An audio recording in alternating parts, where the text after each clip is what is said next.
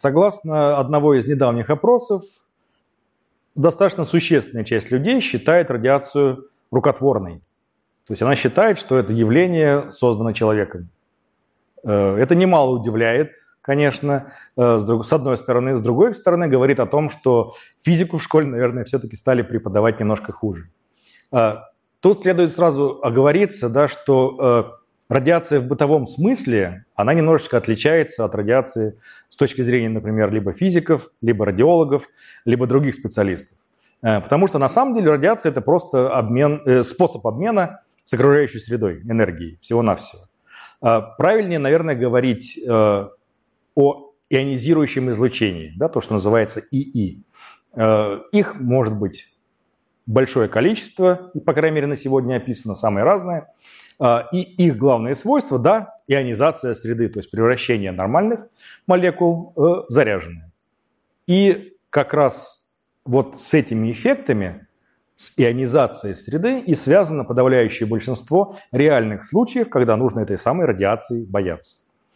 А в остальных случаях это естественная и нормальная составляющая э, нашей окружающей среды. Благодаря той же радиации, э, ну, считается, по крайней мере, да, что э, происходила и наша эволюция. Да, потому что известно, что ионизирующее излучение – это один из мутагенов.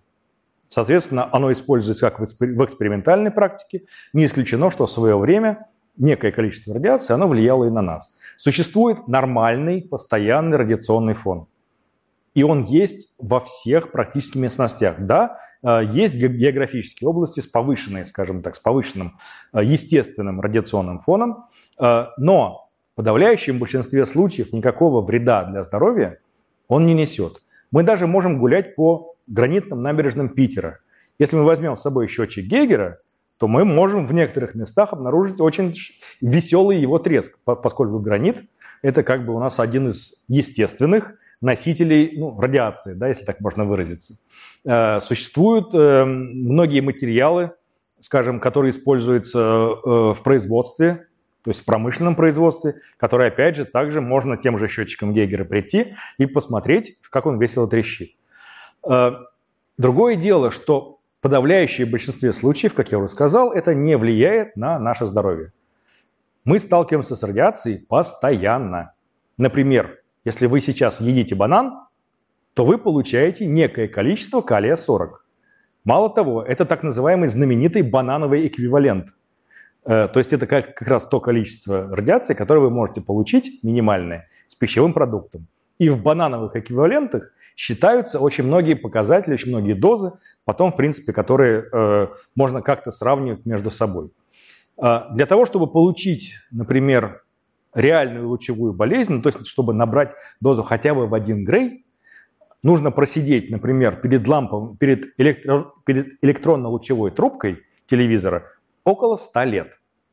Вот если вы непрерывно будете сидеть около 100 лет перед ЛТ-монитором или старым телевизором, то, наверное, вы сумеете набрать дозу, необходимую для развития у вас лучевой болезни, фиксируемой, да, то есть подтверждаемой лабораторными исследованиями. Во всех остальных случаях, да, это несколько, несколько влияет. Например, э, чуть-чуть увеличивается риск развития рака у людей, которые профессионально связаны с радиацией. Например, летчики и стюардессы. Это одна из самых известных групп, поскольку они летают на больших высотах, где радиационный фон существенно выше, чем у Земли. Э, профессиональные путешественники, авиапутешественники, которые летают так же часто, как экипажи, они рискуют примерно так же. Э, с другой стороны, э, например, есть известная, опять же, группа рентгенологи, известная группа риска, и у них почему-то, несмотря на то, что они вроде бы контактируют с источниками ионизирующего излучения, либо защита больше, да, либо фон все-таки поменьше, они работают у Земли. Э, аппаратура современная уже не требует э, такого количества ионизирующего излучения, как это было необходимо раньше. То есть дозы вот эти снижаются, лучевая нагрузка не только на пациентов, но и на профессионалов, которые с ним работают. И вот эта вот группа, она уже, скажем, по раку практически не отличается по риску развития онкологической патологии от каких-то других групп пациентов, ну, от других групп населения.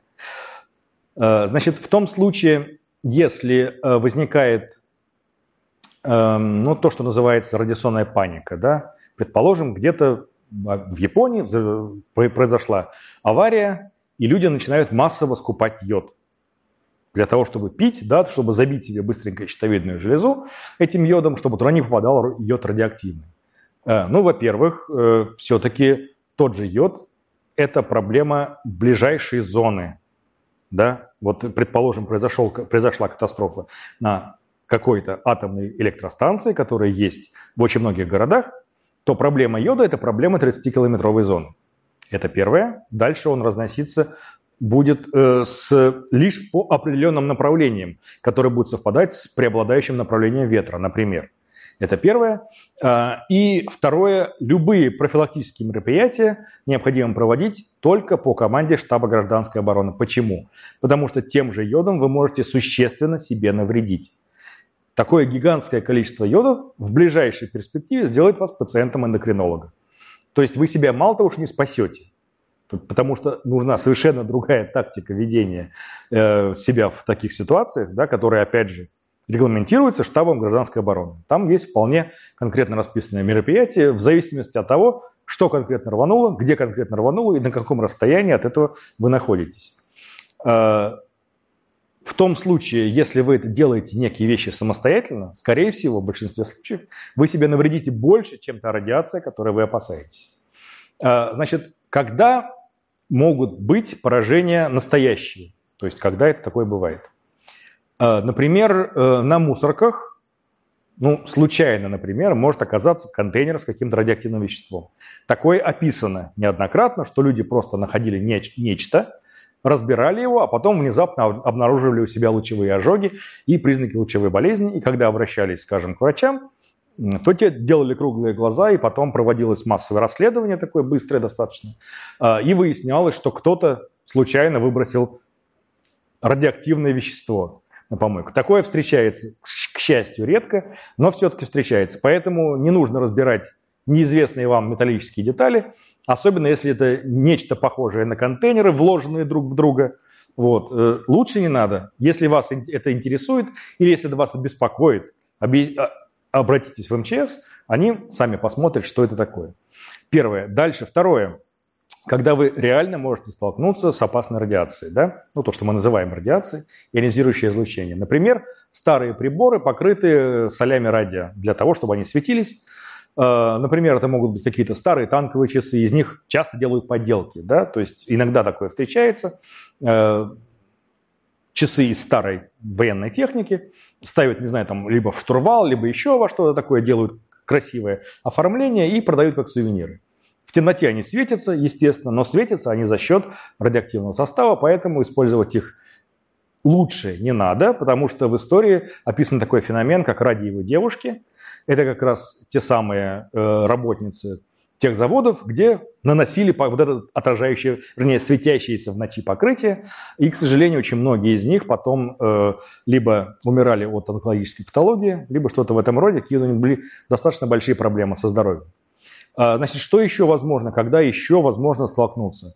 Э, например, э, в том случае, если в зоне заражения человек собирает грибы и ягоды. Поскольку э, и растения, и грибы просто тянут из себя, в себя из почвы все, что в этой почве есть, они могут насобирать в себя радионуклиды, например. И если посмотреть ту же карту осадков, которые э, выпадали после трагедии на Чернобыльской атомной электростанции, то в тех районах сильно желательно не собирать ни грибы, ни ягоды, потому что неоднократно подтверждалось, в том числе при помощи специальной аппаратуры, когда изучали вот эти дары леса, что они, в общем-то, не такие уж и дары в итоге оказывались.